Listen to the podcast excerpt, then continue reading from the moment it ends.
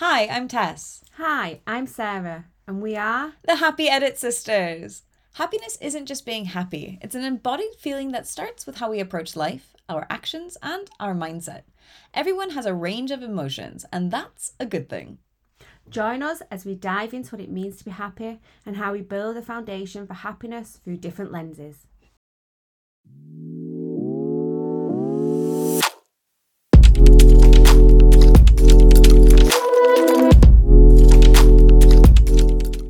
Hi, Tess. Hi, Sarah. So I'm so excited today to come on and talk to everyone and bring everyone to this bonus episode with Sarah, because she's going to lead us through a great technique called the Worry Tree.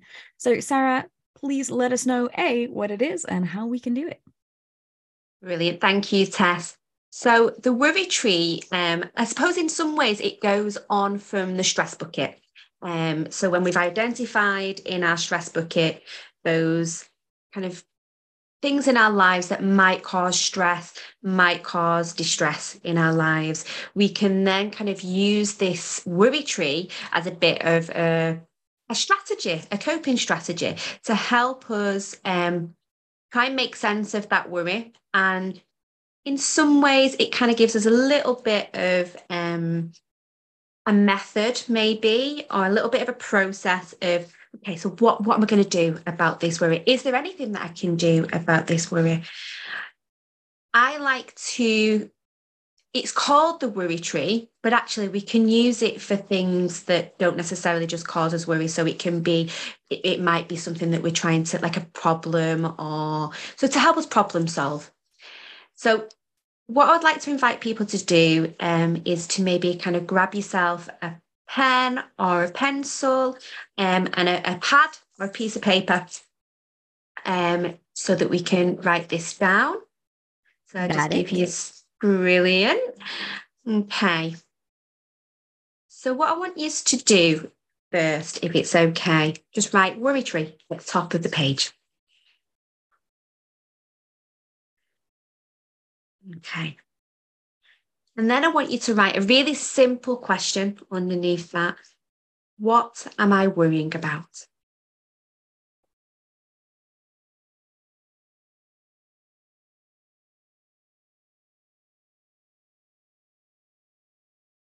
And quite often that's a question that we don't necessarily even ask ourselves. If you've listened to the episode before this, and we talked about the sympathetic nervous system and the parasympathetic nervous system, actually we're in that sympathetic nervous system quite often, and we don't ask ourselves, what am I actually worrying about? Because we're so consumed by those feelings, by those thoughts. But actually this strategy might help with the parasympathetic nervous system and activating that. So underneath that question, what am I worrying about? I want you to put a little arrow down and then write three words or three phrases. Is it rational?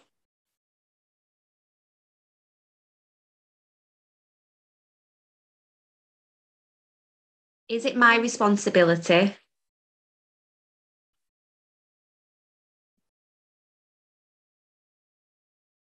Is it productive?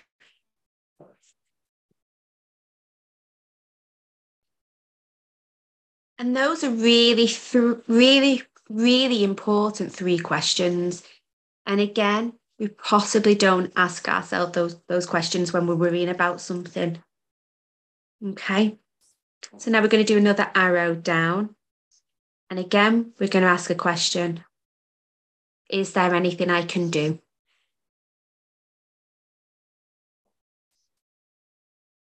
And from that question, we're going to put an arrow to the right of the page and to the left of the page.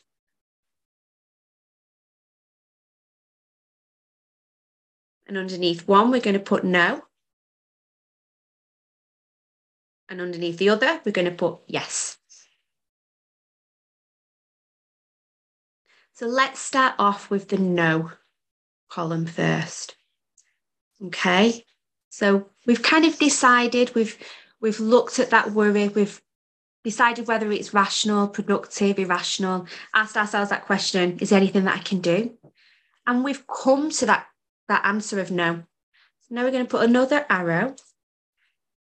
We need to accept that's the decision that we've come to. So we need to write the word accept. We might then need to bring our focus of attention to something else. We might need to engage in a distraction technique. So if we write the word distract,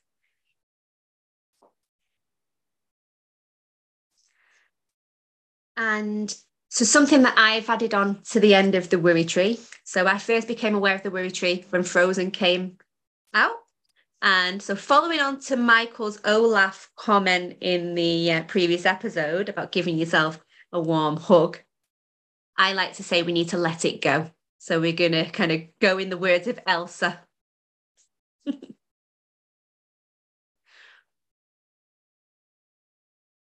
And for me, that kind of brings back in that humour as well as we're kind of going through this process.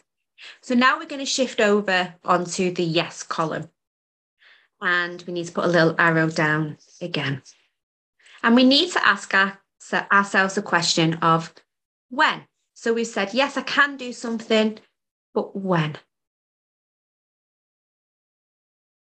So if everybody's following me now, we've probably got lots of arrows everywhere.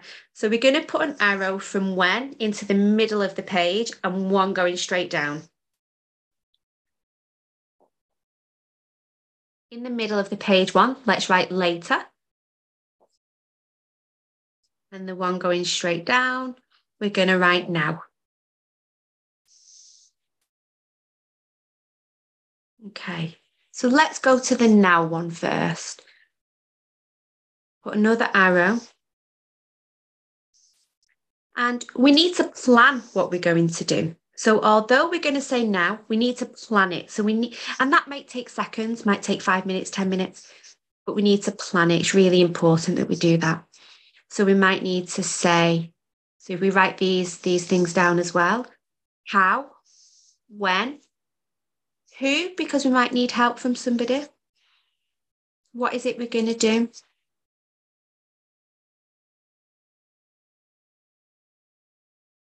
Okay, so now we need to put another arrow down and we need to write, do it. Okay, so just going, so I missed one out of those words.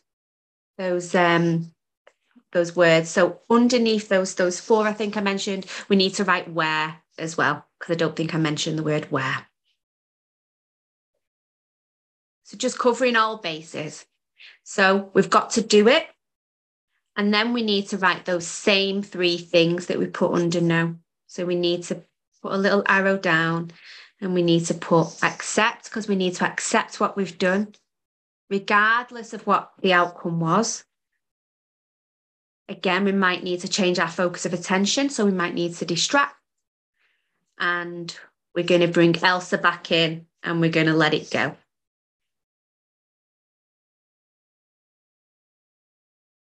So people quite often say to me, but what if it didn't work the way I wanted it to work?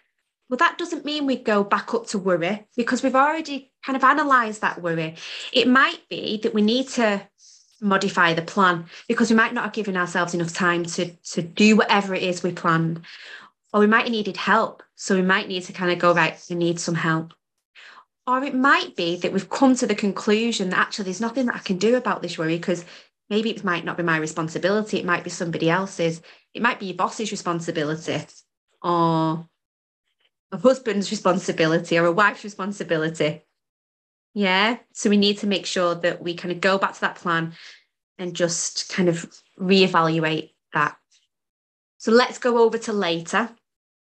So now we're going to put plan. Again, because if we're going in late, doing it later, we still need to plan.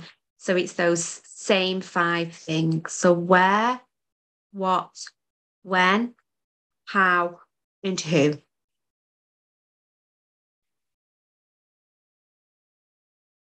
But this time we're not going to write do it. because we're going to do it later.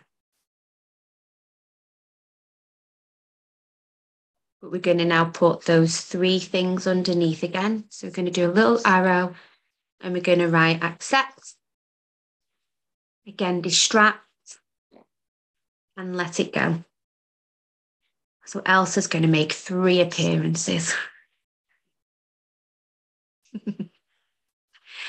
And I know this worry tree, it might kind of, just hearing it now, it might be like, oh, it's not that simple, Sarah.